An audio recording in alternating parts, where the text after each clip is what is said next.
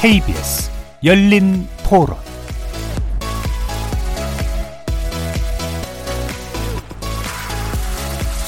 안녕하십니까. KBS 열린 토론 정준희입니다.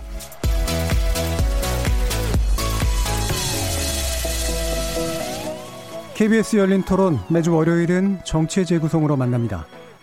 어제 문재인 대통령과 여야 5당 대표가 청와대에서 만났습니다. 3시간 가까이 정치, 경제, 외교, 통일 등 여러 분야의 이야기가 오고 갔는데요. 과연 문재인 대통령과 여야 5당 대표, 오랜만에 밥상에도 같이 앉은 만큼 합의한 여야정 상설협의체 재개 등 협치의 길을 열어나갈지 궁금해집니다. 집권 후반기를 맞은 문재인 정부가 산적한 과제를 여러 정치들 주체들과 함께 어떻게 풀어갈지 정치의 재구성에서 토론해 봅니다. 또 이어서 자유한국당 황교안 대표가 총선 승리 전략으로 제안한 이른바 자유우파 대통합이 정말 현실화될 수 있을지도 함께 진단해 봅니다. KBS 열린 토론은 여러분들과 함께 만듭니다. 문자로 참여하실 분은 9730으로 의견 남겨주십시오. 단문은 50원, 장문은 100원에 정보 이용료가 붙습니다. KBS 모바일 콩, 트위터 계정 KBS 오픈을 통해서도 무료로 참여하실 수 있습니다. 청취자 여러분이 KBS 열린 토론의 주인공입니다. 날카로운 의견과 뜨거운 참여 기다리겠습니다. KBS 열린 토론 지금부터 출발하겠습니다. 살아 있습니다. 토론이 살아 있습니다. 살아있는 토론, KBS 열린 토론. 토론은 라디오가 진짜입니다. 진짜 토론, KBS 열린 토론.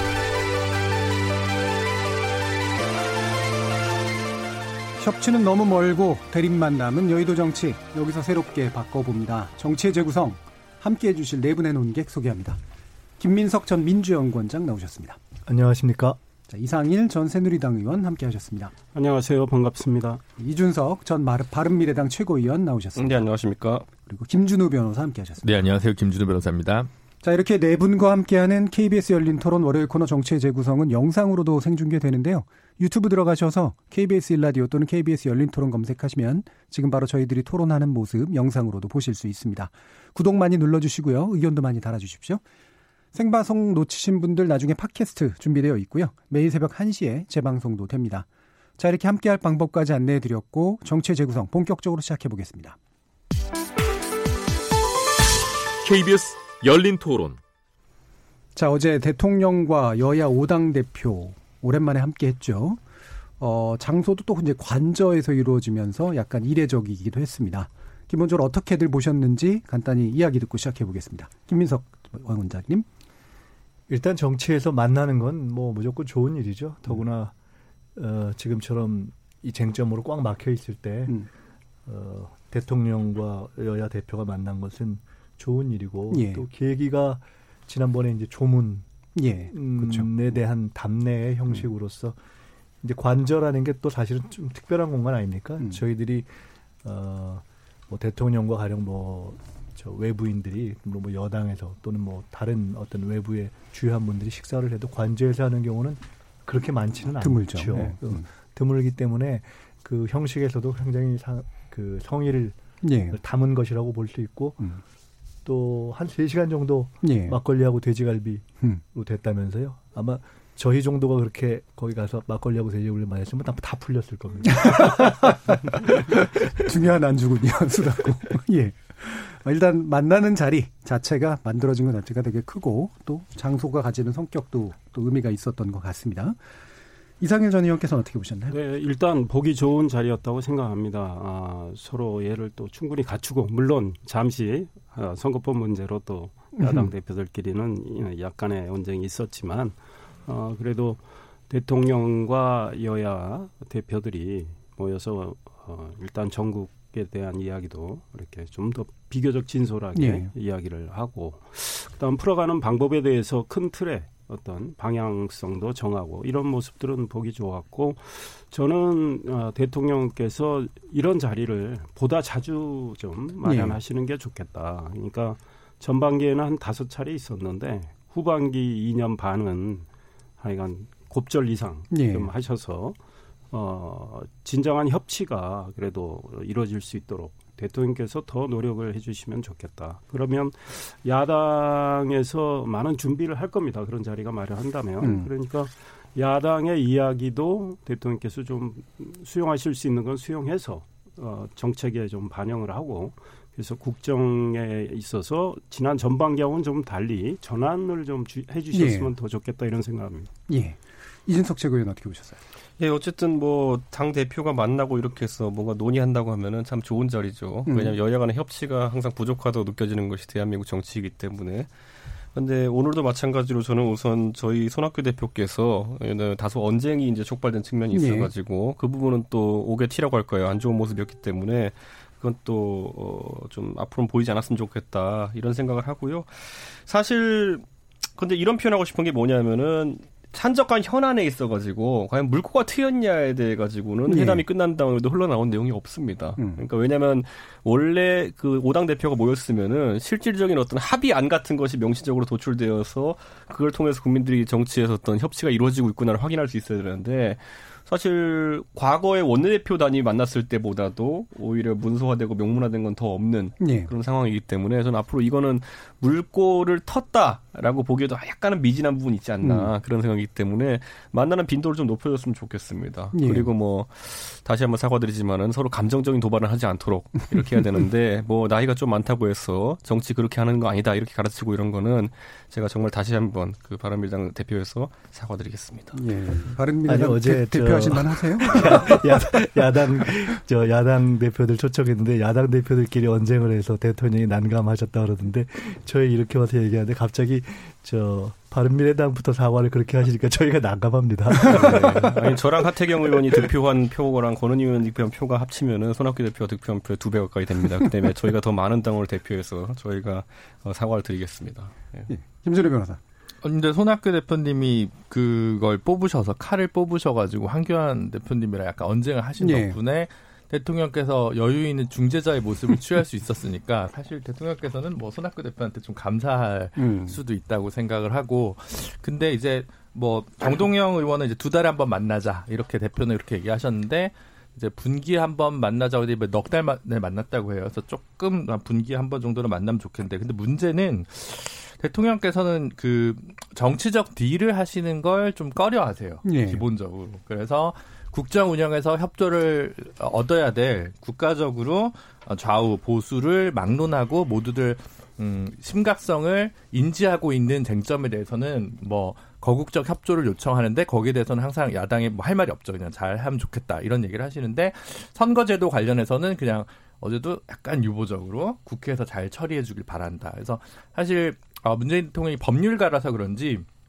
국회 시간이 올 때는 조금 반발짝 떨어져서 삼권 분립을 과도하게 좀 존중한 거 아닌가 이런 사실 불만도 좀 있거든요. 예. 오히려 어, 그 강대강으로 여야가 교착 상태에 좀 빠졌을 때는 대통령이 좀큰 폭의 좀 정치적 수라든가 이런 것들을 좀 제기할 필요도 있지 않나. 아무리 뭐 청와대 정부다 이런 표현들을 보다는 이제 민주당 정부 그리고 국회와 당이 우위에 있는 정당을 어, 그 정부를 선호하신다고 하지만 요즘 같이 조금 빡빡한 국회의 어떤 그 대결 국면에서는 조금 더 다른 어떤 그림이나 이야기들을 좀 풀어가셨으면 좋지 않을까라고 생각을 하는데 그런 부분에서는 조금 아쉽다 그런 생각을 하고요.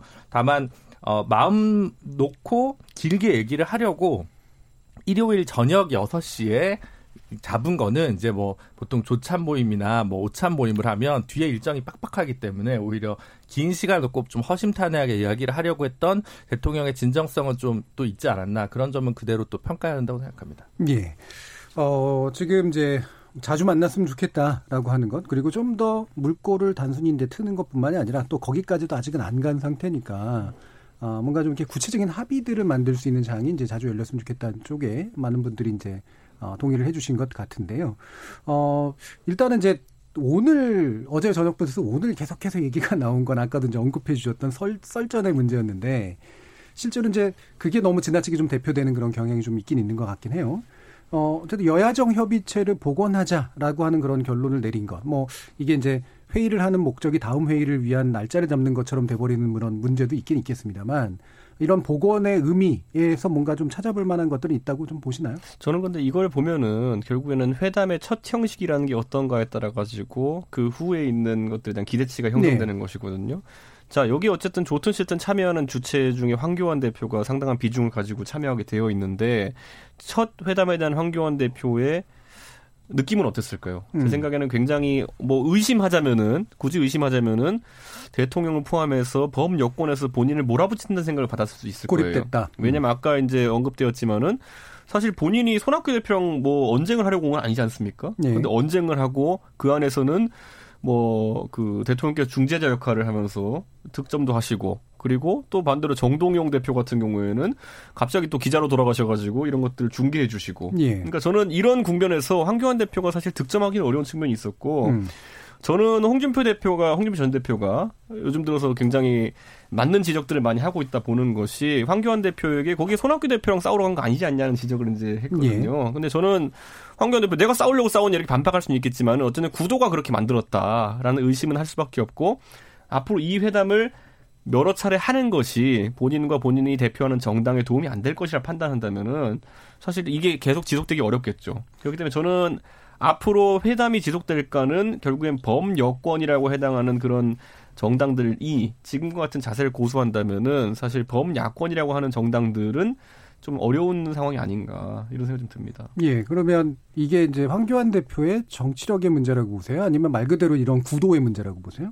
저는 이런 생각합니다. 예를 들어 토론회 장이라고 하면요. 예. 예를 들어 저희가 뭐뭐 뭐 심야 토론이라는 토론을 하는 자리에 갔으면은 3대 1로 붙어도 크게 문제가 없습니다. 음. 뭐냐면은 뭐 그냥 시, 그 시민들이 보고 평가할 거예요. 뭐 수는 적지만 저 사람이 맞는 말을 한다, 네. 틀린 말을 한다. 그런데 이렇게 문을 닫아놓고 하는 회담 같은 경우에는 전원의 주체들이 여럿 있지 않습니까? 그런데 지금 같은 경우에는 어쨌든 굉장히 일방적인 전원이 이루어지고 있는 상황 속에서 오히려 문 닫고 회의하는 형태는 좀 선호하지 않을 것이다. 예. 이런 생각을 하게 됩니다. 예. 근데 일단 예, 사실관계는 조금 정리를 할 예. 필요가 있지 않습니까? 어제는 취지 자체가 음. 어, 그야말로 회담이 아니지 않습니까? 네. 아시다시피 조문 이후에 가급적 음. 처음에 말씀드렸듯이 일종의 상당히 사적이고 친숙한 분위기를 만들려고 하는 것 아닙니까? 그리고 이게 참 오랜만에 이런 자리가 이루어졌다 하지만 그 기억나세요? 지난번에 그 청와대에서 여야 그 대표 회담들을 할 때 그때 7월. 공식 회담을 하고 나서 이렇게 따로. 저 따로 가서 그 대통령이 그 황교안 대표께 예. 아니 저녁 같이 하고 가시면 어떠냐고 했는데 음.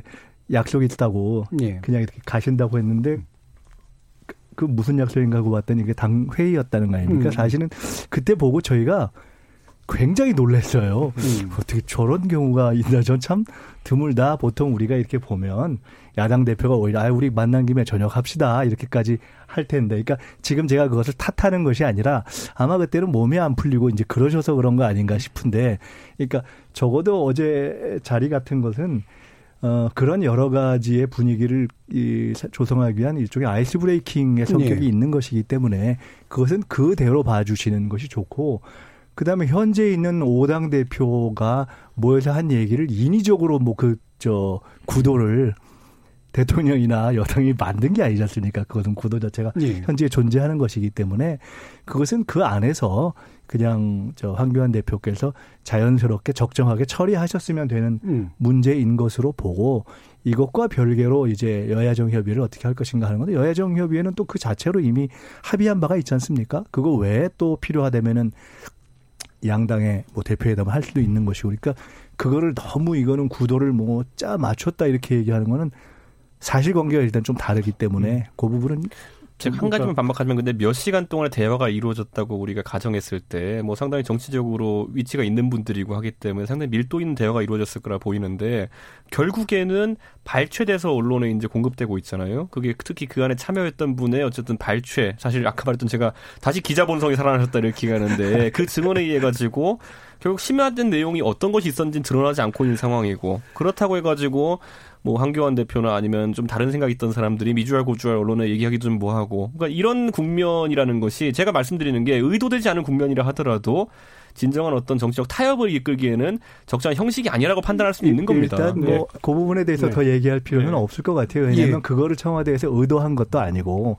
그 다음에 끝난 뒤에 그 형식에 대해서 황교안 대표나 이해찬 대표나 다른 분들이 진짜 이게 뭐 아주 안 좋았다. 막 짜맞췄다. 누구를 몰아붙인 것이야. 이렇게 얘기는 안 하고 있잖아요. 그리고 이제 지금 말씀하신 것처럼 공교롭게도 그런 야당 대표 간의 언쟁이 있고 그걸 또 다른 야당 대표가 나와서 이렇게 한 방식 발 지금 발췌라고 하셨는데 그 또한 사실 청와대에서 의도한 건 아니잖아요. 그러니까 저도 이준석 최고께서 말씀하시는 문제점은 그 참 그렇다 하고 공감을 해요. 근데 공감을 하지만 그 형식 자체나 노력을 우리가 굳이 여기서 지금 예. 문제가 있었다고 얘기할 필요는 없고 이거 그냥 넘어가고 예. 그 다음에 어떻게 할 것인가. 저도 이해합니다. 요즘 저희 대표님이 상당히 공격적이시라 가지고 예. 이준석 최고위원이 예. 제가 오늘 잠깐만요. 오늘 태도를 보니까 네. 보수 통합이 조만간 이루어질 것 같은 느낌이 드는데 이상형 의원 어떻게 보세요? 저는 기자 생활을 25년 했는데, 그러니까 어제 형식은 소위 그 동안에 어, 대통령과 여야 대표회담 형식하고 명백히 달라요. 예. 그러니까 의제를 사전 조율해서 그렇죠. 그 의제를 가지고 실무 차원에서 우리는 이걸 어떻게 정리해서 올리, 올려서 소위 말해서 회담에서 이렇게 예. 발표문 형식으로 나오는 거하고는 전혀 다른 형식. 우리 김민석 의원님 말씀하셨지만 대통령 어머님이 돌아가신 그거에 대해서 예. 어, 야당 대표들이 조문을 하고 그래서 감사의 뜻으로 어제는 좀 편한 마음으로 모인 자리 그래서 또 관저에서 대통령이 감사의 뜻을 전하던 자리이기 때문에 처음부터 형식에 대해서는 이, 이, 대통령과 여야 간의 합의는 있었던 것 같아요. 이거는 네. 어떤 의제를 다루는 문제가 아니고 그런 장소가 아니고 어, 대통령이 인사하는 자리고 그래서 좀 격의 없이 편안하게 이야기하는 자리. 그러니까 언론 발표문도 없다. 그래서 청와대 브리핑도 없었죠. 그다음 각 정당도 공식 브리핑을 네. 하지 않았어요. 그래서 어 편하게 이야기하다가 이제 소위 말해서 손학규 대표하고 한교안 대표하고 이렇게 언쟁이 붙은 거죠. 그런데 저는 한교안 대표 입장에서는 화를 내실 수 있다 이런 생각을 합니다. 왜냐하면 한국당이 선거법 개정안을 나름 내놔서 이야기를 했는데 손학규 대표가 그게 무슨 뭐, 뭐 아니냐 그게 뭐냐는 식으로 이야기를 하니까 이제 화를 내신 건데 어 뭐 그럴 수 있다고 봐요. 그러니까 홍준표 전 대표 한국당 전 대표가 말씀하신 거하고는 또 좀 다르다. 그 자리에 네. 뭐 박차고 나왔어야지 이런 거하고는 좀 다르다고 음. 생각을 하고 왜냐하면 진지하게 어떤 회담 의제를 놓고 충돌이 생겼을 때 박차고 나올 수도 있죠. 현실적으로는 그렇게 그렇게 하기는 어렵지만. 네. 어제는 그런 자리는 아니었다. 음. 그래서 어, 우리 애청자들께서 그 회담의 성격을 먼저 분명히 그렇죠. 파악을 네. 해주시는 게 좋을 것 같고 앞으로 이제 제가 이런 대통령과 여야 대표들의 만남이 자주 있었으면 좋겠다는 건 이제 진지한 어떤 정치적 의제를 놓고 다루는 그런 회담이 좀 자주 있었으면 좋겠다.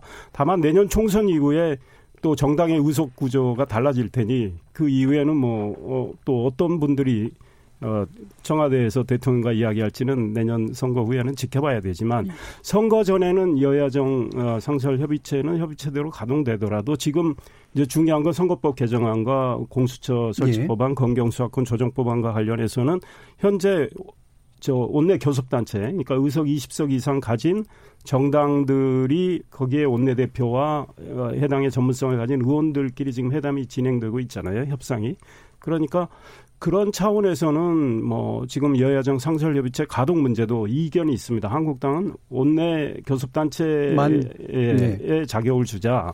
그런데 이제 작은 정당들은 우리도 참여하자 이런 건데 이거는 앞으로 좀 더 논의가 필요한 사안이다 이런 생각이. 네, 김준우 변호사님.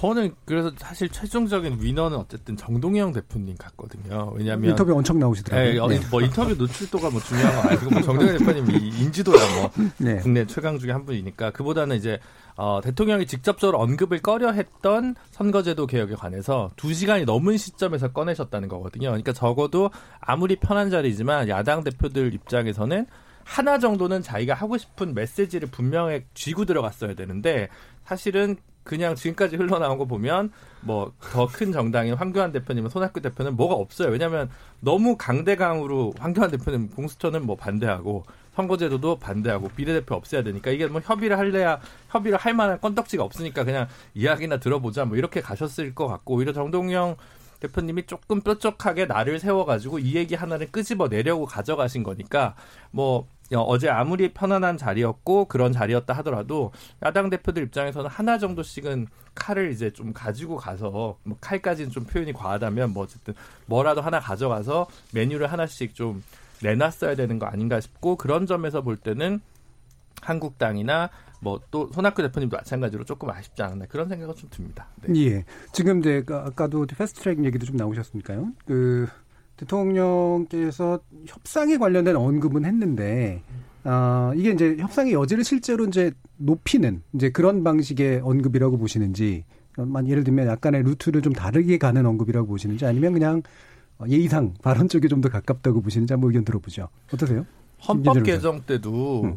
청와대 안을 만들어 놓고는 마지막에 정치적 딜은 거부하셨거든요. 네. 그건 국회에서 논의할 일이다라고 좀 맡겨놨어요. 그래서 개헌을 좀 절실히 말했던 사람은 좀 야속했고 음. 과도하게 아까 서두에도 말씀드렸지만 과도하게 삼권 분립에 좀 천착하시는 거 아닌가 이런 입장으로 좀 바라봐지기도 하거든요. 그래서 그거에서 크게 벗어나진 않은 것 같습니다. 대통령은 기본적으로 선거제도 개혁을 바라지만 어, 무리하게 뭔가 다른 뭐 그걸 하진 않겠다. 국회에서의 논의 결과에 맡기겠다라고 좀 보는 입장인 것 같고 어쨌든 그 그렇다고 해서 갑자기 뭐, 뭐 검찰 개혁만 받고 선거제도 개혁은 안 하겠다 이렇게까지 가지지는 않을 것 같고 기본적으로 어쨌든 국회에서 최대한 논의되되 개혁 입법이 실현됐으면 좋겠다는 굉장히 유보적이고 조금 소극적인 자세로 일관하신 게 아닌가 네. 예상된 태도라고 할 수 있습니다. 저는 음. 근데 당청 관계에 있어가지고 김준우 변호사가 지금 대통령께서 소위 삼권 분립이라는 단어로 대표되는 굉장히 쿨한 당청 관계를 가져가는 것처럼 묘사한 거에 대해 가지고 많은 국민들이 가장 최근에 경험했던 게 조국 수호 전쟁인데 그 조국 수호 전쟁은 청와대가 컨트롤 타워였어요. 이미 인보증이나 이런 것들 청와대에서 준 거거든요. 이거 검찰 개혁이란 단어를 계속 언급해가지고 지지층에게 신호를 보낸 것도 청와대요. 그리고 조국 장관에 대해 가지고 의혹만으로 사퇴하지 않겠다라는 가이드라인을 제시한 것도 청와대요. 그러니까 그렇기 때문에 저는 지금 예를 들어 이런 패스트트랙 협상 같은 경우에도 꼭 그것만 그러면 청와대가 쿨하게 하고 있겠느냐. 당연히 야당을 합리적인 의심할 수밖에 없죠. 그리고 교착 상태가 만들어진 상황 속에서 협상안이라든지 아니면은 중재안을 제시하는 것도 상식선에서는 정무수석을 통해서 청와대 의정이 반영 의중이 반영되는 거 아니겠느냐 이런 판단 속에서 어, 국회에서 알아서 논의해라 이렇게 한다는 거는 사실 협상을 하지 않겠다는 의지로 받아들여질 수 있는 거니까요. 그러니까 저는 그래서 그 부분에 있어서는 대통령의 어제 언급이라는 것이 굉장히 야당 입장에서는 뭐 아쉬운 부분이 있다. 왜냐하면 패스트트랙 전국을 푸는 과정에서는 여당의 말 한마디보단 대통령의 말 한마디가 사실 더 영향이 있으라고 보는데 그게 조국 수호 전쟁과는 다르게 주도권을 발휘하지 않으시려고 하는 거 보면서 아 그러면 이미 민주당에는 어느 정도 가이드라인이 있구나라는 생각을 하면서 앞으로 임할 것 같습니다. 이게 저는 그 예. 조금 다른데 예, 제가 생각하기에 청와대는 인사권은 대통령 고유의 것이라고 생각하고 입법은 국회 몫이라고 생각해서 예. 두 개를 좀 구분하는 것 같아요.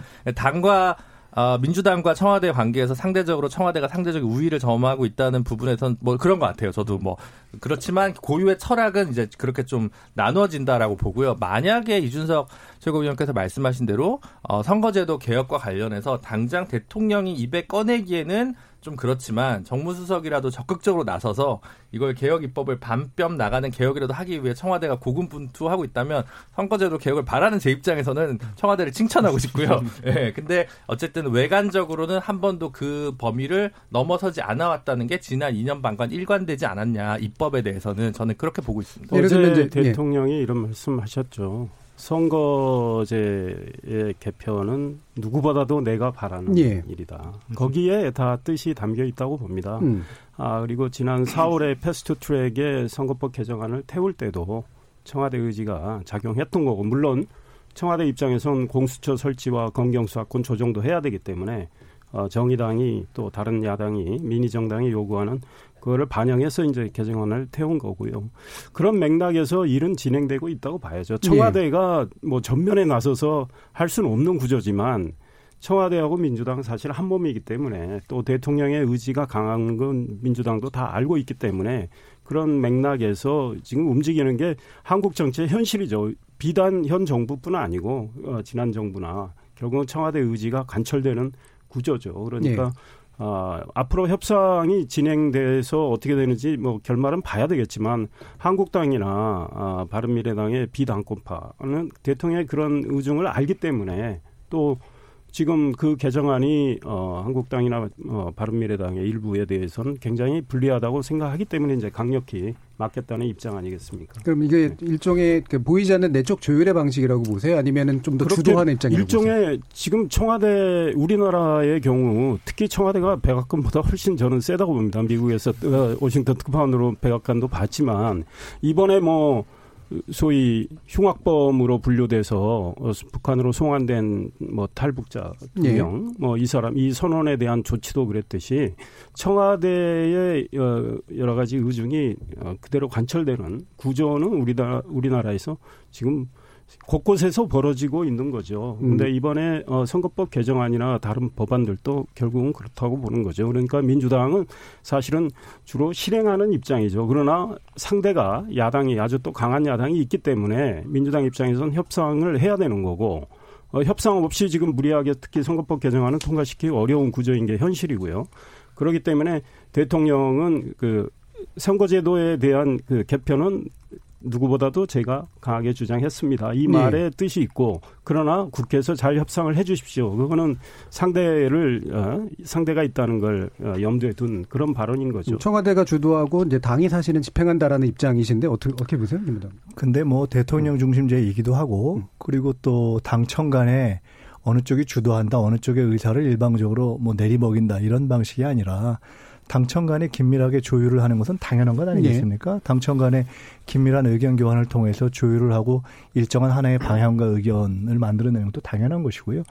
그런데 이제 지금 말씀을 보면 어떤 때는 야 여당이 왜 청와대 말만 듣냐 이랬다가 또 어떤 때는 야, 청와대가 좀 나서가지고 여당 말 듣게 해라 좀 또 이러시는 것 같은데 모든 되는 측면이 있는데 어, 뭐 이해할 수는 있으나 실제로 지금 저 정부 여당 청와대와 여당의 관계 속에서 국회 내에서의 협상을 이끌어가는 흐름은 지금까지 주요한 쟁점들을 볼 때 그렇게 청와대에서 딱 방향을 잡아서 그대로 탁탁탁 오더를 줘서 오는 식은 아니었죠. 역대 원내대표들이 그때그때 협상에 있어서 자율성을 행사한 바가 있고요.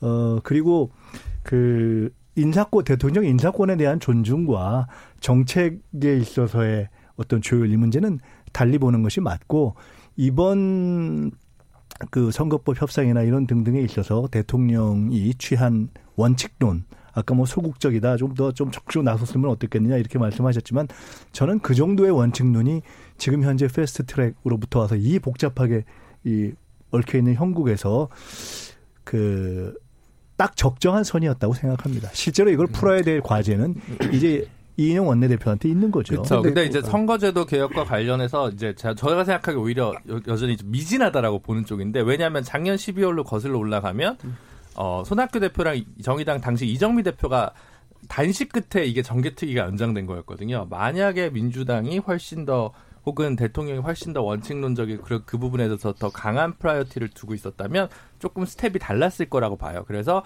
개인 문재인, 정치인 문재인은 여전히 선거제도 개혁을 어, 찬성하지만 원론적으로 찬성하지만 그 개혁 의지에서 저는 오히려 좀 미진하다고 보는 입장이어서 만약 이상일 최고위원 의원님께서 얘기하신 대로 사실은 강한 의지를 갖고 있다면 선거제도 개혁을 지지하는 제 입장에서는 음. 쌍수 들고 환영할 입장이어서. 근데 지금 네. 이제 보면 대통령이 그러니까, 이런 말씀 잠깐만요. 그러니까 네. 정책이 자신이 원하는 방향대로 안, 당청이 안 가고 있으면 청와대가 나서주길 바라는 쪽으로 가는 것 같고 어느 쪽의 입장에 계시든 간에 네.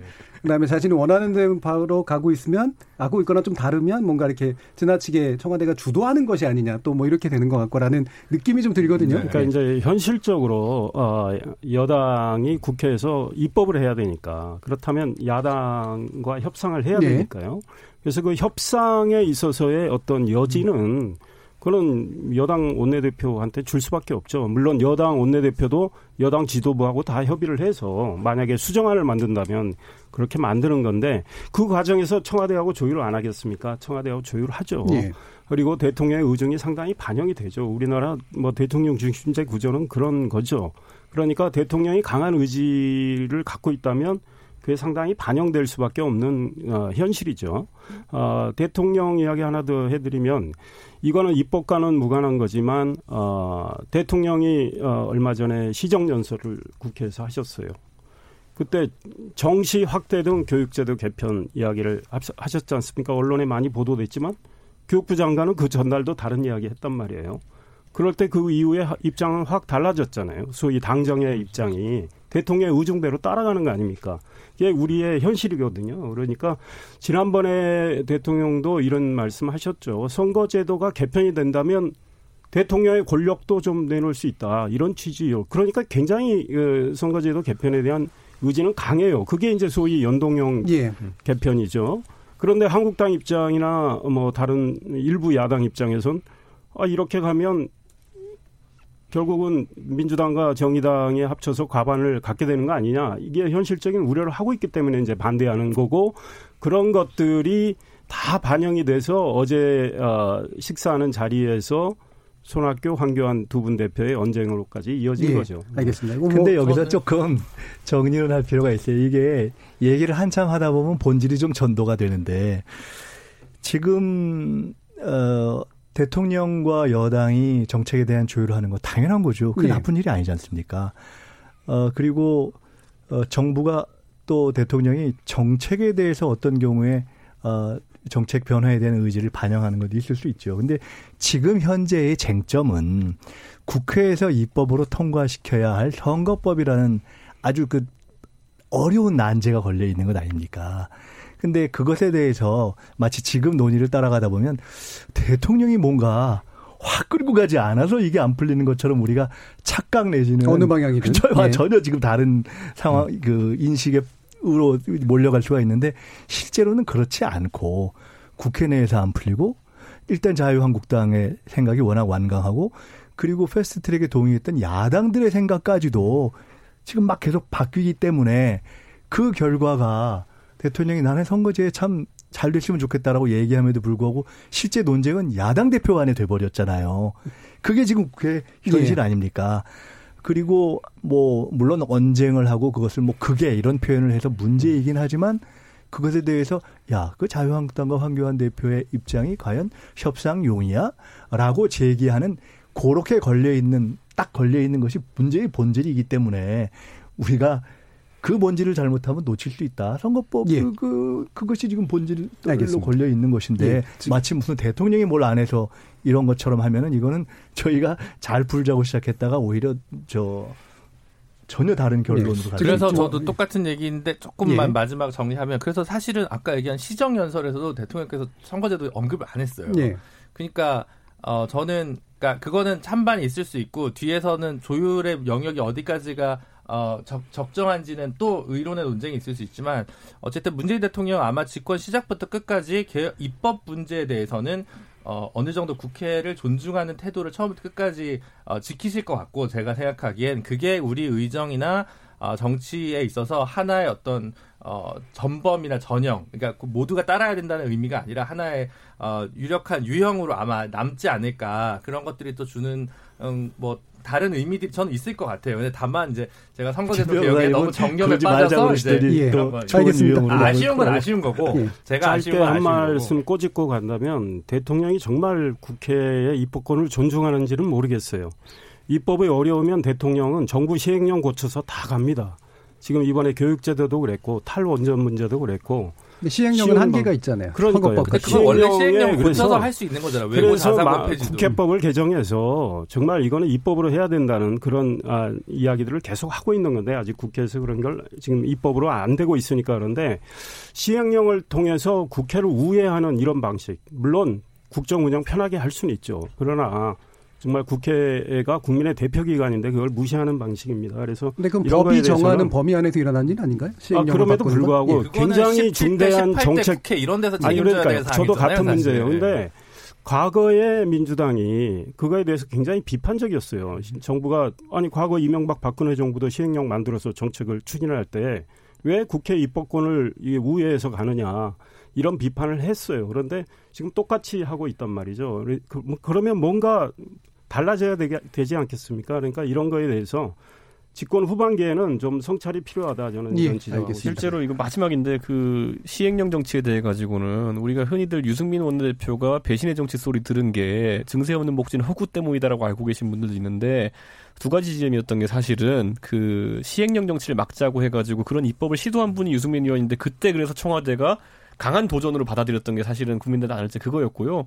두 번째로는 저는 결국 그때도 공무원 연금법 관련해서 협상하는 데 있어가지고 여당 원내대표였던 유승민 원내대표에게 운신의 폭을 전혀 주지 않았어요 청와대가. 그러다 보니까 유승민 원내대표는 톤다운의 협상에 임할 수밖에 없었고 그렇게 합의하니까 나중에 청와대에서 또 그걸 배신의 정치라고 이렇게 몰아붙였거든요. 그러니까 저도 청와대에서 굳이 국민들한테 천명할 필요는 없지만은 어쨌든 뒤에서 어느 정도 운신의 폭을 여당에 만들어주는 것이 지금 교착 국면에 있는 선거법과 그리고 그 사법 개혁에 대한 그 물꼬를 터주는 게 아닐까 지금 생각합니다. 운신의 폭이 청와대가 제약하고 있기 때문에 여당이 제약되고 있다고 보시나요? 저는 당연하다 봅니다. 왜냐하면 음. 검찰 개혁이라는 단어도 굉장히 좁게 해석해가지고 거기서 조국 수호 전쟁을 만들어간 것이 전 청와대고 아까 인사권이라 표현했지만은 인사권 이후에 국회에 있었던 역할 같은 것들도 굉장히 제한적인 범위내에서 움직였고 실제 민주당 의원들 법사위에 계셨던 분들이 나와서 이제 인터뷰하시는 것도 그렇고 그 청문회 국면에서도 입법부가 독립적으로 사고한다면은 청문회 증인 채택 같은 거에 대해 가지고 그렇게 편 편협하게 나올 필요는 없었죠. 근데 그거는 전부 다 많은 사람들이 봤을 때 정무적으로 청와대와 교감 속에서 이루어졌다 볼 겁니다. 예, 알겠습니다. 저는 정치 문외한이라서 그런지 모르겠는데 제가 보기에는 이인영 원내대표님이 너무 운신의 폭이 넓어서 혼자 고민일 것 같고요. 그러니까 지금 오히려. 뭐 예를 네. 들면 선거법이라든가 패스트트랙에 올라 있는 여러 가지 법안들은 결국 저는 국회 몫이라는 그런 느낌이 네. 자꾸 들어요. 이 안에서 그럼요. 얘기 나오는 거그 보면. 예. 부분을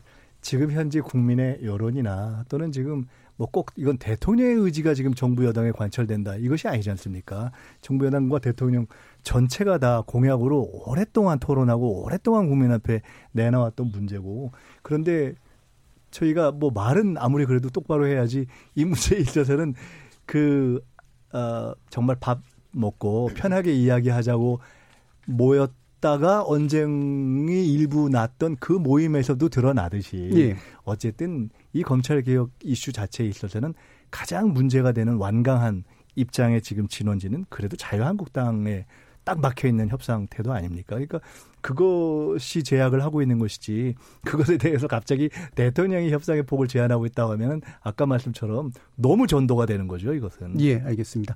어, 뭐, 이 부분에 논의에 필요한 부분도 물론 있긴 있습니다만, 어, 제가 뭐 여기서 이제 대충 끄는 건, 어, 아까도 이제 시나리오가 되게 단순해졌던 게 다시 복잡해지고 있어서 결국 그거는 누가 풀어야 되는 문제인가라는 그런 질문 때문에 그런 것 같습니다.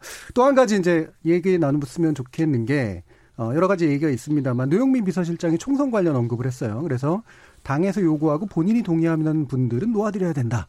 뭐, 당장 떠오른 건 이낙연 총리의 역할론이고 기타 뭐 이제 장관이나 하면 청와대 계신 분들이 총선으로 이제 투입될 가능성에 대해서 이제 여는 그런 발언이 아닐까 싶은데 어떻게들 보셨나요? 이상님. 저는 그러니까 여당 입장에서 내년 총선 뭐 야당도 마찬가지지만 다 승리해야 되니까 아, 여당 입장에서 가용 자원은 총동원하는 거 예. 뭐 있을 수 있죠. 어, 또 당연한 일이고 여당의 선거 전략이니까 뭐 그에 대해서 알고알고하기는 그렇습니다. 그런데 아, 지금 국정 후반기를 출발하는 그런 시점에서 아, 지금 청와대와 내각에 있는 분들 본인이 총선을 뭐 나가기를 원하는 분들은 놓아드려야 된다. 그 정도만 가지고 미흡하다 국민 입장에서. 그러니까 정말 인적 쇄신도 좀 필요하다. 그러니까 뭐 한국당도 혁신 좀 네. 필요하다고 생각하지만 그러니까 우리 국민들이 임기 후반 대통령의 임기 후반 뭔가 어, 전반기에 부족했던 거 그거에 대한 어, 성찰을 바탕으로 심기 일전에서 어, 변화를 줄 건 주고 어, 이런 걸 기대하는 거 아니겠습니까?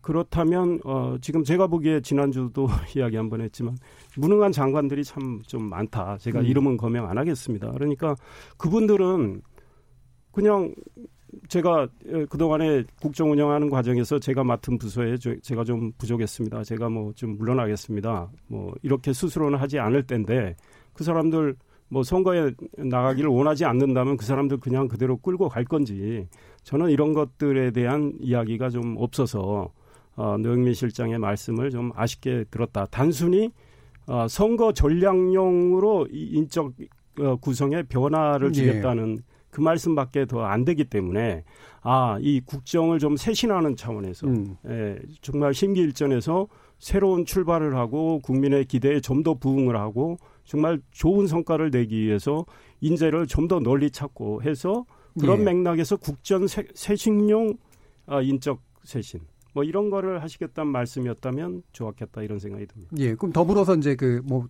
비슷한 맥락이긴 한데, 그러니까 그 야권에 대해서도 이제 제안을 했었지만 되게 이루어지지 않았다 이런 언급이 좀 있었잖아요. 그거는 뭐 음. 지난해의 일부 뭐 이- 이야기가 있었던 것 같아요. 그러니까 지방선거 후에 그때 민주당이 상당히 뭐 대승을 했고 그 이후에 나름대로 어 청와대에서도 고민을 했겠죠. 협치는 좀더 네. 어, 해나가겠다는 그런 고민의 맥락에서 저는 뭐 야당 과거 야당에 있었던 분들한테 입각을 타진한 거 그거 자체는 나무랄 이유는 없다. 네. 아 그런데 그분들이 이제 반대를 해서 안 됐던 거고 또 뭐 다른 사정이 있었는지 몰라도요. 그러나 이제 앞으로 어, 그, 그런 의지를, 그러니까 좀 더 인재를 널리 구하겠다. 그리고, 어, 비판했던 분들의 시각도 좀 들어보겠다. 반영할 건 반영하겠다. 예. 이런 차원에서 인재를 좀 더 널리 알겠습니다. 구하는 이런, 어, 태도가 필요하다. 이런 생각. 예, 김민석 원장님 어떻게 보시죠? 그, 이런 말씀 드려서 좀 음. 죄송하지만, 아니, 장관 낭만시키면 표창장 준다 그러는 야당이 딱 지금 바라보고 있는데, 그, 개각에 대한 얘기를 개각을 네. 그렇게 많이 하는 것이 그때 과연 국민이나 또는 저 대통령이 볼 때 과연 그렇게 합리적일까? 이거 그야말로 제가 그냥 개인적으로 든 생각입니다. 에, 지금 전체적으로 국정 전체의 방향에 대한 것에 대해서는 그 기조를 쭉 끌고 가겠다 하는 생각이 있는 거 아닙니까? 그런 예. 입장을 밝힌 것이고 하기 때문에 저는 최소한의 개각 사유가 있는 부분에 대해서 하는 것이 어, 현실적으로 타당하다. 그러니까 그리고 그것을 놓고 또 그냥 아주 우리가 솔직히 터놓고 얘기를 해보자고요. 청문회 전국이라는 것이 예. 얼마나 또 그 지리하고 복잡하고 그렇겠습니까? 그렇죠. 선거를 앞두고 음. 굳이 그러한 것을 어, 많이 만들어내야 할까요? 지금 차기 그러니까 법무부 장관 후보자가 잠깐만요. 어, 인선하기가 되게 어렵다라는 얘기를 했었는데 어, 어느 정도 윤곽이 드러날 가능성이 있다라는 게 또 여권 관계자 발로 지금 얘기가 나오고 있는데 지금 실제로 좀 정보가 있으신가요? 아, 아니 뭐 거론되는 분들은 계속 있었죠. 예. 어, 근데 뭐 이 인사라는 것을 누가 어떻게 뭐이 정보로 얘기하겠습니까? 음. 근데 제가 이제 아까 말씀드렸듯이 저는 적어도 큰 어떤 가급적 국정 쇄신이라는 뭐 야권이 이야기하는 차원에서 가급적 대폭의 이 개각을 하는 것은 지금 꼭 필요하거나 바람직하지는 않다. 전 이렇게 봅니다. 그러니까 저는 이런 생각합니다. 이게 지금 우리 아, 김민석 의원님 말씀 이해는 돼요. 현실적인 고민이죠. 예. 특히 청와대하고 민주당이 어, 인사청문회라는 그 요즘은 그 굉장히 관문이 높아진 것 같아요. 어, 그런 걸 통과해야 되니까 그럼에도 불구하고 구독이 무서워서 장 못 담근다 이런 생각도 들어요. 왜냐하면 정말 훌륭한 인재 검증 철저히 해가지고 코드와 상관없는 인재, 캠프나 민주당과 상관없는 인재를 찾는다면 저는 그 인재 찾을 수 있다고 생각하고요. 입각 제의 들어오면 받으실 생각 아니요, 저는 관계가 없고요. 그런 인재를 검증 철저히 해서 내놓는다면 오히려 점수가 올라가죠. 예. 지금 총선 앞두고 어, 지지가 올라갈 수도 있어요. 그런데 아이 괜히 긁어부스럼 뭐 이거 할 필요 있느냐. 그러니까 최소한의 입각 수요만 그대로 맞춰서 간다. 그러니까 법무부 장관도 지금 민주당 안에서 뭐 현직 의원님들 이름이 거론되는 거 아닙니까? 어, 뭐 의원 불패도 있고 하니까 어, 의원들로 내세우면 뭐 인사청문회도 쉽게 통과할 수 있고. 전해철 의원 가능성이 있다고 보세요? 저는 전해철 의원님 글쎄요. 요즘은 아닌 것 같아요. 다른 의원님 뭐 이름도 나오던데 그분들이 더 가능성이 있는지 모르겠습니다. 그 다음에 어, 어젠가 오늘 어, 중앙노동위원장 뭐 장관급이죠. 그 인선도 너무 코드에 맞는 분이다. 지금 이런 비판이 나오거든요. 너무 친노동적이고 반기업적이다. 그러면 그분이 어, 중간에서 중재할 역할도 해야 되는데 편향돼 있지 않느냐. 그렇다면 대통령의 인사는 늘 그 뭐 좀 제가 심한 말을 쓰면 그나물의 그 밥이다. 그러면 국정에 어떤 변화가 있을 거고 전반기하고 후반기가 뭐가 다를 건가 이런 문제 제기할 수 있거든요. 네. 그래서 좀 더 좋은 인재를 찾고 검증 철저히 해서 내놓는 예, 거 그것도 방법입니다. 변호사님. 전 2주 전인가도 얘기했는데 이낙연 총리 잘 하고 계신데 총리로 계속 썼으면 좋겠다. 음. 송혜 선생님 바꾸는 거 아니지 않냐? 저는 사실 일관되게 이런 입장이고 부총리 둘, 총리 한 명, 세 명이 제일 중요한 포인트잖아요. 유은혜, 김현미.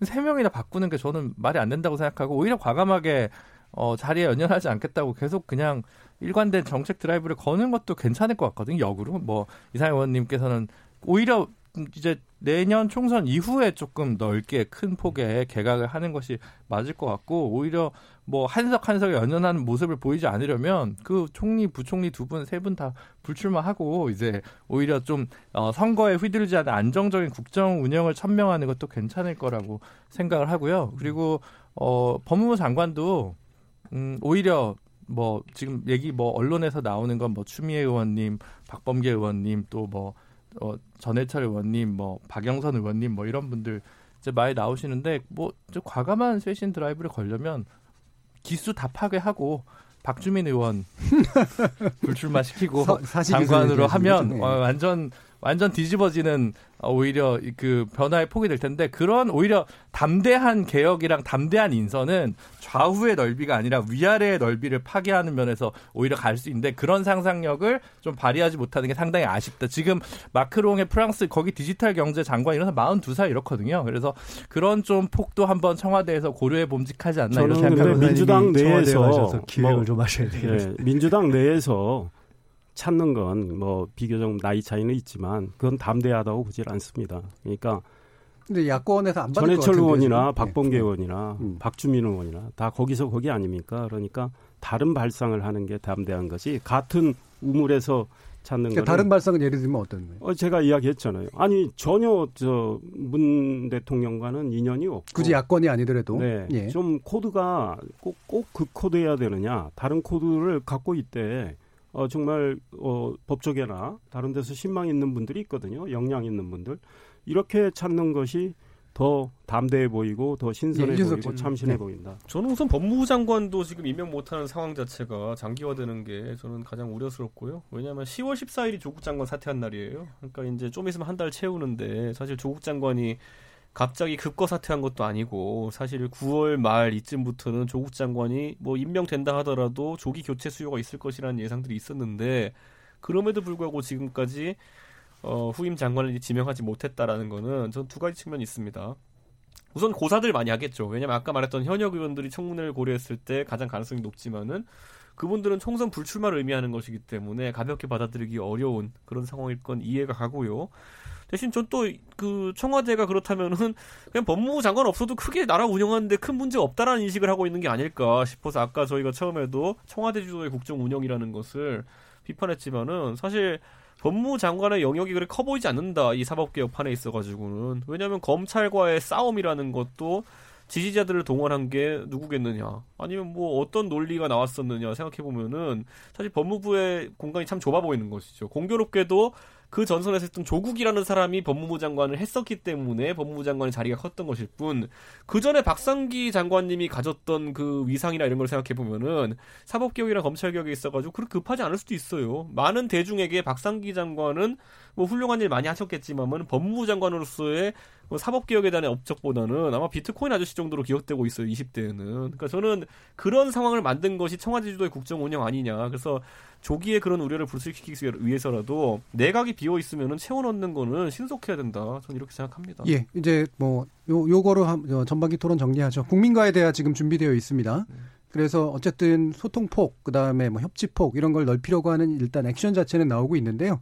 국민과의 대화에서 어떤 것이 핵심적 소통의 주제가 돼야 될지에 대해서 짧게 의견씩 의견 뭐 한 1분 정도씩 주시죠. 예, 이상현. 예, 그 국민과의 대화 뭐 하시는 거 좋다고 봅니다. 그리고 정말 그 취임사에서 말씀하신 것처럼 정말 자주 했으면 좋겠어요. 그리고 어 훨씬 투명한 국정 운영을 하겠다고 하셨는데 전반기는 매우 미흡했다고 저는 생각합니다. 그래서 어 전반기에 또 국정 곳곳이 어 저는 문제가 있다고 생각하는데 그거에 대한 어, 대통령의 아주 냉철한 현실 인식 그리고 성찰을 바탕으로 국민의 의견을 많이 들었으면 좋겠고 특히 비판적인 의견을 좀 많이 듣고 어, 수용을 해서 변화 줄 거를 변화 주는 그러니까 이벤트로 끝나지 않고 정책으로 반영되는 국민의 대화, 예. 국민과의 대화 이런 대화가 됐으면 좋겠습니다. 알겠습니다. 김준희 변호사님. 아, 저는 뭐 그런 거보다는 제가 타운홀 미팅에 못갈 음. 거니까 제 예. 사심을 담아 얘기하면 음. 혹시 총리를 교체하실 거든 여성 총리를 해주시고 비서실장도 좀 책임지지 않으면 여성 비서실장을 좀 임명하시는 것도 좀 필요하지 않을까라는 생각이 들고 근데 그 공교롭게도 그 후보가 두 부총리가 될까봐 좀그 저는 전혀 면식이 없습니다. 근데 이제 아니, 그런 좀 변화를 좀 생각하는 것도 좀한 한 생각해 주셔라 뭐 이런 말씀을 드리고 네, 싶습니다. 농담삼아 지적하자면 아까부터 부총리 두 분 여성이라고 하는데 홍남기 부총리 자꾸 패싱하고 아, 계세요. 아, 죄송합니다. 네. 좋은 의견이시긴 한데 예, 국민과의 소통 얘기했더니 갑자기 쪽지 예산을 집어넣듯이 하시 좀 일어나네요. 예. 김민석 먼저 아. 저는 뭐 어, 이렇게 생각합니다. 공감을 하는 노력이 참 중요하다. 예. 그러니까 소통과 함께 어, 이제 소통을 위한 노력을 계속 하지 않습니까? 근데 이번에 이제 그 비서실장과 삼실장도 얘기했지만 국민들의 입장에서 볼 때는 부족하거나 아쉬운 점이 있죠. 어, 그리고 경제라는 예를 들어 경제 하나만 놓고 보더라도 굉장히 다양하고 복잡한 측면이 있어서 마치 야권에서는 지금 우리 경제가 이 정부 들어서 몇 년간에 폭망한 것처럼 이야기하지만 실제로 한편으로는 지표상으로 또 한편으로는 국제적인 어떤 평가에 있어서 또 그렇지 않은 측면들이 있는 것이 사실이란 말입니다. 근데 그렇지만 그럼에도 불구하고 갖는 국민들의 체감에 있어서의 아쉬움이 있는 것이 사실이기 때문에 저는 이제 그 점에 있어서 한편으로 소통하는 것에 더해서 대통령이나 정부 여당은 가장 기본적으로는 그 충분히 그런 어떤 여러 가지 문제 제기나 불만 이런 것들에 대해서 공감하는 마음을 갖는 예. 것이 중요하다. 그러니까 그런 생각을 늘 하고 대통령께서도 그렇고 앞으로 이제 그 여권도 그런 입장에서 소통을 해나가는 것이 기본적으로 음. 바람직하겠다는 생각이 네, 이상희 의원님이 진단이라고 얘기하신 부분 또 공감이라고 얘기하신 네. 부분 또 공명하는 부분이 있는 것 같아요. 저는 기대하는 효과에 대해 가지고 청와대가 어떤 기획을 했는지 좀 약간 궁금하긴 한데 다만 이제 제안하고 싶은 것은 결국 국민들은 이제 심도 있는 대화를 원합니다. 그러니까 경제 상황에 대해서도 지금 일반 국민과 대화하면 소통하겠다 하시지만은 만약에 국민과의 대화라는 것이 단순히 그냥 일반 국민과 대화하면서 요즘 먹고 살기 힘들어요. 요 정도 하면 알겠습니다. 이 정도의 어떤 소통의 형식의 방점을 찍은 것이 아니라 실질적인 제안 제시가 이루어지고 방향 전환 같은 걸 국민이 체감할 수 있는 심도 있는 대화가 있어야 되는데 지금까지 청와대가 어떤 이런 이벤트를 기획할 때 보면은 소통을 하는 이미지를 형성하는데 주력했지 실제 메시지가 의미 있게 나오는 것이 참 부족했다는 느낌이 들 때가 있었어요. 그렇기 때문에 뭐 대부분의 정부들이 그렇죠. 뭐. 그렇죠. 그러니까 저는 거기에 그치기에는 경제 상황이라는 게 너무 심각하기 예. 때문에 이번에도 보면은 언론사를 아마 지난번 했던 형식을 기억해 보면은 뭐 명분이야 좋죠. 그러니까 인터넷 언론사부터 최대한 다양하게 할 수 있게 고루 질문 기회를 주겠다 이렇게 하는데 사실은 그것보다는 심층적으로 취재를 해오고 심층적으로 어떤 정치 사안을 다뤄왔던 기자들하고 네. 프로 대 프로로서 맞붙는 모습을 대통령께서 좀 보여주시라. 거기서 내가 제가 뭐 대통령이 어떤 모습을 보이길 기대한다 이런 것이 아니라 저는 적어도 방점이 대안 제시에 찍혀 있으면 좋겠다. 네. 그 소통하는 대통령 모양 보이는 것에 방점이 찍혀 있다면은 사람들이 또 이제 식상할 가능성이 있다는 생각합니다. 예, 공감 그리고 진단 그리고 소, 통의 심층성 예. 예, 부분에 대해서 얘기를 해주셨습니다. 자, 그러면 우리 토론 진행되는 동안 청취자들이 여기에 대해서 보내주신 또 의견 몇 가지 듣고 가죠. 정희진 문자 캐스터. 네, 안녕하십니까. 문자캐스터 정의진입니다. 청취자 여러분이 보내주신 의견 소개해드리겠습니다. 먼저 문자로 2098님. 반주하며 밥 먹으면 해묵은 감정도 풀리기 마련인데 정치인들은 아닌가 봅니다. 앞으로도 자주 만나 대화 나눴으면 합니다. 6716님. 협치 좋은 거죠. 그렇지만 무조건 반대만 하는 한국당 빼고 나머지 당과 협치하면 됩니다. 유튜브로 감동은님. 한 번에 어떻게 타협으로 가나요? 그 전에 만나는 태도가 중요한 것이 아닌가 싶어요. 협치는 자연스럽게 가야죠. 0335님. 대통령과 당대표들 만난 보니 선거제 개혁이든 공수처 설치든 잘 될까 걱정입니다. 서로 자기 이야기만 하시더군요. 유튜브로 저스티스 바이 카산드라님. 보수 대통합이라는 것이 자신들의 차기 국회의원 공천에 관한 것이지 대한민국의 미래를 말하는 것이 아니므로 대통령과 마주 앉아 협의할 게 없는 거 아닐까요? 5610님, 협치의 시작은 야권 인사 개각으로부터 시작하면 어떨까요? 꼭 한 번은 그런 모습 보고 싶습니다. 라고 보내주셨네요. 네, KBS 열린 토론. 지금 방송을 듣고 계신 여러분이 시민 농객입니다. 계속해서 청취자 여러분들의 날카로운 시선과 의견 보내주세요. 지금까지 문자캐스터 정의진이었습니다.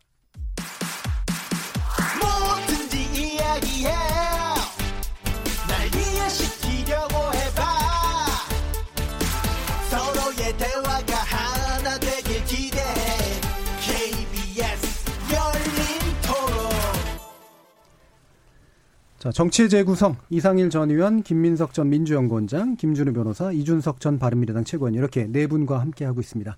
영상으로도 생중계되니까 유튜브 들어가셔서 KBS 열린 토론 검색하시면 지금 바로 저희들 토론하는 모습 영상으로도 보실 수 있습니다. 자, 후반부 토론 이제 보수 빅텐트론에 관련된 건데요.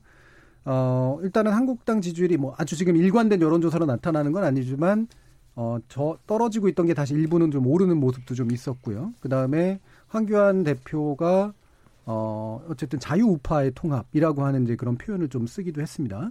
어, 현재의 보수 통합의 가능성에 대해서 일단 이준석 최고 어떻게 보세요?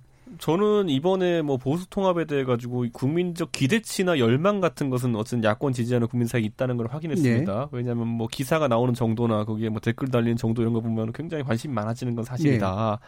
그러나 이번에 제시된 형식이라는 것은 예를 들어 저희가 박근혜 대통령이 최순실 터지기 직전에 개헌을 제의한 것을 진정성 있다 받아들이기는 어렵잖아요. 음. 그런 것처럼 최근에 뭐 인재 영입 등의 일련의 과정을 통해 가지고 황교안 대표가 다소 비판받는 시점에 지금까지는 별말 없다가 합의도 없이 협의도 없이 보수 대 통합을 물론 먼저 의제로 상정한 것은 예. 다소 좀 오해받을 소지가 크다. 저는 음. 이렇게 보고요. 그리고 최근에 이제 뭐 간단히 말씀드리면 원유철 의원을 이제 그 어떤 추진 단장격으로 이제 내세워서 이렇게 한다고 하는데 사실 원유철 의원 같은 경우에는 과거에는 유승민 원, 유승민 원내대표 시절에 그 정책위의장으로서 러닝메이트로 나갔던 적이 있지만은 그 직후에 소위 말하면 청와대 회유라고 저는 생각하고 싶은데 그 뒤에는 유승민 원내대표가 물러난 뒤에 오히려 원내대표를 맡아가지고 친박적인 행보를 많이 보인 분이거든요. 근데 이분이 가교 역할을 하라는 건 무슨 의미인가? 사실 좀 그래서 준비되지 않았거나 아니면 다소 진정성이 없고 오히려 오히려 반대 방향으로 이걸 던진 것인가? 통합을 하도 이제 지지층이 하라고 하기 때문에 던지긴 했으나 실제로는 통합이 되는 것 자체에 대해서는 그렇게 관심이 없는 거 아닌가 이 정도의 의심을 가질 수밖에 없는 상황이다. 일단 당내 역학이 반영돼 있다고 보시나요? 당내 역학보다는 저는 그래서 황교안 대표께서 만약 이런 판단, 예를 들어 원유철 네. 대표의 그런 어떤 유승민 대표와의 인연이라든지 이런 것들에는 파악이 잘못됐다면은 저는 뭐 그거는 기술적인 문제다 이렇게 보지만은 그런 정도 내용이 파악된 상태에서 이런 판을 만든 것이라면은 아까 말했죠. 오히려 다른 생각이 있을 수 있다. 그렇게 음. 의심할 수밖에 없고 저는 그래서 보수 대통합 그 의제로 상정돼 가지고 뭐 어쨌든 식탁에 올라오긴 했지만은 결코 제 생각에는 한 발짝도 가까워지지 않았다. 그리고 음. 앞으로도 이견이 굉장히 많을 것 같다는 생각합니다. 유승민 지금 변혁 대표 같은 경우에 네. 원칙은 제시했는데 네. 살짝 뭐랄까 이렇게 어색해진 상태랄까요? 이런 느낌이 들거든요. 그러니까 그 3대 조건이라는 음. 게 사실 현실적으로 탄핵에 대한 것은 묻고 가자라는 취지로 이제 처음에 제시했었고 그리고 이제 새 틀을 만들어야 된다는 거 아니겠습니까? 예. 결국 그러니까 결국 새 틀이라는 거는 아니 기본적으로 지금 이 보수대 통합이라는 것은 가치와 이념보다는 말 그대로 선거를 앞두고 이제 이루어지는 것인데 그러면은 지금의 자유한국당이나 아니면 바른미래당이 대중에게 보여지는 그 비호감도라는 것 여론조사 몇번 잡힌 그 비호감도라는 걸 바탕으로 수도권에서 선거를 승리를 이끌어낼 수 있겠느냐라는 음. 근본적인 문제 제기를 하는 것이거든요. 근데 거기에 대해 가지고는 사실 다들 기득권을 내려놓을 위치에 있는 거거든요. 근데 그것에 대해 가지고는 대화가 미진하고 단순히 그냥 무조건 합치면은 덧셈 아니겠느냐 뭐 이런 생각. 그럼 저는 우리 국민은 그것보다는 훨씬 더 고도의 어쨌든 판단을 통해서 저는 선거에 임한다고 예. 보는데 예. 무턱대고 합산해서 그게 덧셈 될 것 같으면은 예전에도 했겠죠. 그런 것을. 근데 그게 사실 과거에 보면은 뭐 통합 진보당과 그 당시에 이제 민주통합당의 그 선거 연대도 그렇고 예. 뭉쳤을 때 오히려 그 차이가 부각되면서 시너지가 나지 않고 오히려 합산 지지율이 그보다 못한 경우도 많이 나왔거든요. 그러니까 저는 그 극대화하려면은 지금 사실 근본적인 문제 보수가 어떻게 개혁할까 이 문제를 다루는 게 맞다 이렇게 저는 생각합니다. 예, 김민석 의원. 그 우리나라는 이제 선거 때가 되면 텐트 얘기가 많이 나오잖아요. 그렇죠. 예. 근데 이제 결론부터 얘기하면은 이른바 나오는 보수 대통합, 뭐 빅텐트, 음. 이거는 이미 별 가능성이 없는 것 같아요. 왜냐하면 그 한국당, 자유한국당에다가 지금 변혁에다가 우리공화당까지 얘기하는데 이미 사실 우리공화당하고 지금 변혁하고 합쳐넣어서 무슨 대통령을 예. 한다는 게 너무 비현실적인 음. 얘기잖아요. 예, 그거는 이미 그냥 별 의미가 없는 말 같고. 근데 저는 우리 이제 이준석 최고 께서 이제 전에도 어디선가 그 말씀하신 것 같은데 한국당하고 이제 통합할 일은 없을 것이다 이렇게 말씀하셨는데 모르겠어요. 이제 하도 저희가 이런 구경을 많이 해보고 또 많이 속아보기도 하고 그래가지고 제가 볼 때는 저는 아마 우리 이최고가 생각하시는 것보다는 네. 지금까지 나온 것만 보면 유승민 저 대표께서 생각하시는 것이 자유한국당과의 그러니까 합침 이것에 대한 생각이 좀 더 있는 거 아닌가 사실 그렇게 보이고 지금까지 나온 어떤 명분이나 이렇게 워딩을 예. 봐도 저게 굳이 안 하겠다 소리가 아닌 것 같은데 이렇게 음. 생각이 드는데 여기서 또 이채고 의원님 말씀하시는 거 보면 또 안 할 것 같기도 하고 근데 그래서 즉 무슨 말씀이냐면 어 결론적으로 통합이라는 것이 리더십 그다음에 명분 그다음에 새 이런 것들이 잘 결합돼야 되지 않습니까? 근데 누구도 그거를 끌고 가기가 지금 현재 봐서는 황교안 대표의 경우도 저렇게 얘기했다가 당내에서 무슨 얘기가 있으면 갑자기 또 입장 바꿔서 없던 일로 만들고 하는 경우를 몇 번 봤기 때문에 이걸 끝까지 끌고 갈 역량은 없을 가능성이 더 높아 보인다. 그러니까 잘 되면 지금 얘기했던 거뭐 빅텐트가 아니라 그냥 저 유승민 대표 중심의 어 분들이 함께 합류하는 정도의 그림이 맥시멈일 것 같은데 그 또한 잘 될까에 대해서 조금 어, 의구심이 드는 것이 그냥 솔직한 관전자로서의 느낌이다 이런 결국 말씀을. 탈당파의 복귀 정도로 귀결될 네. 거라고 보시는 건가요? 근데 뭐 음. 이렇게 말씀드리면 또 이준석 최 이준석 최고께서는 뭐 전혀 아니다 지금 이러실 것이기 때문에 아니 근데 저는 뭐 거기에는 공감하는 게요. 사실 제가 뭐 조심스럽게 말씀드리지만은 너무 이질적인 것들은 합쳐놓으면은 선거 전날 깨지기도 한다는 걸 저희가 그때 예. 보지 않았습니까? 그리고 이제 한 가지만 뭐 여기는 저희가 나서서 말씀드릴 이슈가 별로 아닌 것 같아서 이제 더 말씀하시죠. 여기 요의 말씀만 드리고 별로 안 드리려고 그러는데 더 원칙적으로는 한국 정치는 이미 국민들의 수준이 선거 앞두고 어떤 큰 대의와 상관없이 이렇게 뜯었다 붙였다 아, 하는 그거에는 감동을 이미 안 받는 수준으로 몇 해 전부터 간 거 아닌가. 음. 라는 생각을 합니다. 네, 어떤 이상형님. 통합이 되느냐에 따라서 국민들이 어, 생각이 달라질 수 있다 아직도. 그러니까 예컨대 어 1996년 아 97년 대선 때 김대중 당시 어, 총재가 김종필 총재하고 합당은 안 했지만 선거 연대를 했잖아요. 예. 참. 그 저희들 현장 취재하고 있었지만 기자들 상상을 뛰어넘는 일이에요.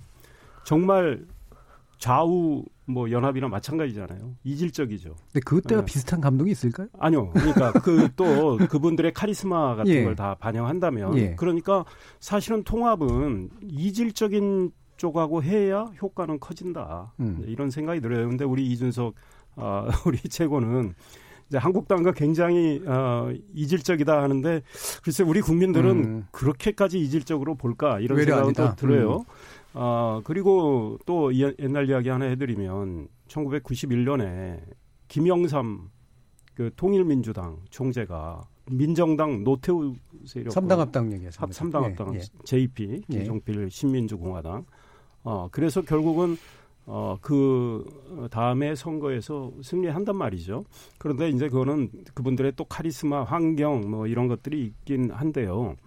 이번에 일단 저는 가능성으로 본다면 지금 현재는 생각의 차이가 막 나와서 주도권을 서로 행사하는 이런 맥락에서 밀당이 이루어진다 이런 걸로 보고 어, 한교안 한국당 대표와 유승민 전 바른미래당 대표 지금은 이제 벼- 바른미래당 안에 비당권파 변혁을 이끌고 예. 계시지만 두 분의 리더십으로는 통합을 할 수 있다라고 봅니다. 그러니까 한국당 내에서 이미 사실 한교안 대표가 뭔가 좀 오늘 또 도- 낮은 자세로 통합을 해보겠다. 그러니까 한국당이 덩치가 큰데 뭔가 조금 기득권을 양보할 의향이 있는 것처럼 이야기를 처음에 통합을 던질 때 이야기했을 때 한국당의 어, 다른 분들이 반대를 했다면 벌써 이미 난리가 났어요. 근데 한국당의 거의 모든 의원들은 통합으로 가자 이런 예. 상황이기 때문에 자, 한교안 대표의 리더십이 현실적으로 지금 당장 흔들릴 가능성은 없고 어, 유승민 어, 전 대표도 일단은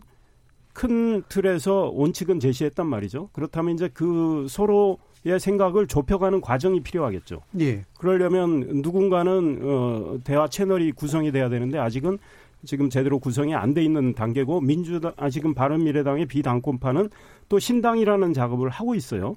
그러니까 신당은 신당 작업을 하면서 통합 문제는 약간 뒤로 밀어놓는 것 같은 인상이에요. 그래서 신당의 윤곽이 드러나고 할 때는 통합 논의는 더욱 빨라질 가능성이 있다. 다만 예. 관건은 안철수 전 대표의 세력이 합류하느냐의 문제죠. 만약에 예. 합류를 한다면 시너지는 저는 상당히 있다고 봅니다. 그리고 우리 김민수 의원님 말씀대로 현실적으로는 한국당은 지금 유승민 전 대표 쪽 과 이야기를 하고 있고 우리 공화당과는 지금 뭐 통합 이야기를 하지 않고 있는 상황이고요. 그게 저는 현실적으로 현재는 맞다고 봅니다. 그래서 이 소위 말해서 과거 새누리당 세력이 다 모이는 이 통합은 현실적으로는 어렵다. 게다가 지금 패스트 트랙에 올라가 있는 준 연동형 선거제도가 만약에 그 현 현행 개정안대로 통과가 안 되더라도 일부 조정해서 통과가 된다면 그거는 보수 통합의 소위 말해서 원심력적인 요인으로 그러니까 통합에 좀 저해하는 요인으로 작용할 수도 있다. 어, 그렇다면 우리 공화당 같은 경우는 그 선거 제도가 만약에 어, 입법을 통해서 어, 실현이 된다면 우리 공화당은 따로 갈 수도 예. 있고 한국당은 어, 유승민 전 대표나 안철수 전 대표 세력과 통합을 한 다음에 선거 때 우리 공화당과 선거 연대를 민주당이 정의당과 선거 연대할 가능성이 크듯이 그렇게 하지 않을까 이런 예상을 해봅니다. 예, 김준우 변호사님. 제가 한 두 달 전인가 여의도 지하철역에서 이준석 최고위원이랑 같이 가는데 팬, 팬들이 많으시더라고요. 음. 아주 사인해달라는 분이 있고 어떤 동원되진 않았나요? 네, 중, 네, 아닙니다. 두세 분 계셨어요. 그 네. 자리에만 네. 어떤 중장년 여성분이 오셔가지고 손을 음. 꼭 잡으면서 합쳐야 돼 이러고 가셨어요. 그래서 제가 보니까 그건 아니네요. 네, 그래서 어, 보수 정당을 지지하시는 분들의 원하는 건 1. 어, 원칙이 있는 통합, 이 감동이 있는 통합인데 여기서 원칙은 이준석 최고는 보수가 혁신의 예. 가치, 장기적으로 10년, 20년 동안 보수가 어떻게 혁신할 거냐라는 거고, 근데 적지 않은 분들은 승리가 원칙. 이 둘 사이에 강을 어떻게 잘 건널 거냐라는 건데 문제는 감동이 있는 통합이 될 공산이 낮아 보인다라는 게 제일 고민이겠죠. 그러면 왜 다 냉소적으로 보면 본인이 결국은 어, 국회의원 한 번 더 하려고. 그다음 본인이 불출마를 선언하면 그럼 다음에 더 크게 되려고. 이렇게 해가지고 국민들이 더 이상 쏙지 않기 때문에 굉장히 큰 기획을 하지 않는 한 각자가 내려놓는 방식이 돼야 이제 다음 총선에서 보수에게 뭔가 좀 조금 더 다른 기회가 올 것 같거든요. 근데 그 사이에서 예를 들어 황교안 대표 입장에서 유승민 입장에서 혹은 다른 개별 의원 입장에서 그리고 보수 전체 혹은 보수를 지지하는 시민들 입장에서 나올 수 있는 활로가 제가 볼 땐 다 달라요. 제가 생각하기에는. 음. 그래서 음. 그 부분을 조율하다 보면 그 정념과 그 욕망들을 서로 통제를 못 하다가 이게 이렇게 쉬운 프로젝트가 아닌 네. 것 같거든요. 근데 오늘 그냥 세대 교체를 제가 컨셉으로 잡았으니까 그냥 이준석 당대표, 이준석 불출마, 이준석 공천권 이렇게 주고 이렇게 가면 예를 들면 파격적으로 그런 정도의 파격이 없으면 사실은 뭐 이렇게 아, 유승민, 뭐 안철수, 뭐 그래놓고 황교안 대표가 처음으로 정치적인 스탠스를 예. 취했으니까 불출마를 선언하고 뭐 이렇게 한다. 이래 가지고는 큰 감동은 없을 거다. 그래서 오히려 유승민 대표도 다음 대선이 아니라 그 다음 대선을 보고 보수 혁신의 어떤 주춧돌을 제대로 넣는 총선으로 고민할 필요도 있는 거 아니냐 뭐 이런 좀 복잡한 생각이 제 머리를 스치는데 네, 다음에 한번 좀 깊게 얘기해 너무, 너무 파격적이어서 하나도 동의가 안 되네. 그, 네, 오늘 주로 파격이 원. 제 솔직한 느낌은 네. 어, 변혁에서 한국당과 통합은 없다. 신당 중심으로 보수 지역을 하겠다. 이게 어떻게 들리냐면 한국당 이름 그대로 하고는 통합 안 한다. 그다음에 그 현재 그대로 합당하는 방식이 아니라 새로운 당을 만드는 방식으로 합당하겠다. 사실은 그렇게 들리거든요. 그 뭐 그것이 솔직한 우리 이준석 최고께서 말씀하시는 것과는 달리 저는 사실은 이미 그렇게 말하는 걸 통해서 어, 그런 의도가 있는 것이 아니라 들리고 그렇게 아마 이해하는 것이 한국 정치의 현실일 거예요.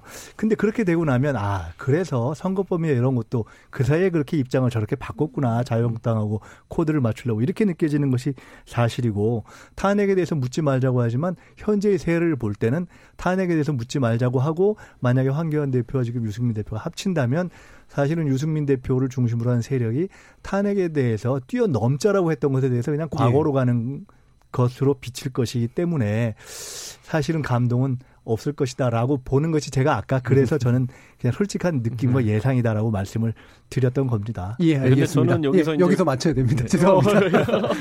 월요일 코너 정치의 재구성은 어쩔 수 없이 여기서 마무리 짓겠고요. 예. 아마 뒤에서 더 나중에 다음 주에 또 할 얘기가 있지 않을까 싶습니다. 오늘 함께 해 주신 김민석 전 민주연구원장, 이상일 전 새누리당 최 위원, 의원, 이준석 전 바른미래당 최고위원, 김준우 변호사 네 분 모두 수고하셨습니다. 감사합니다. 감사합니다. 저는 내일 저녁 7시 20분에 다시 찾아뵙겠습니다. 지금까지 KBS 열린 토론 정준이었습니다.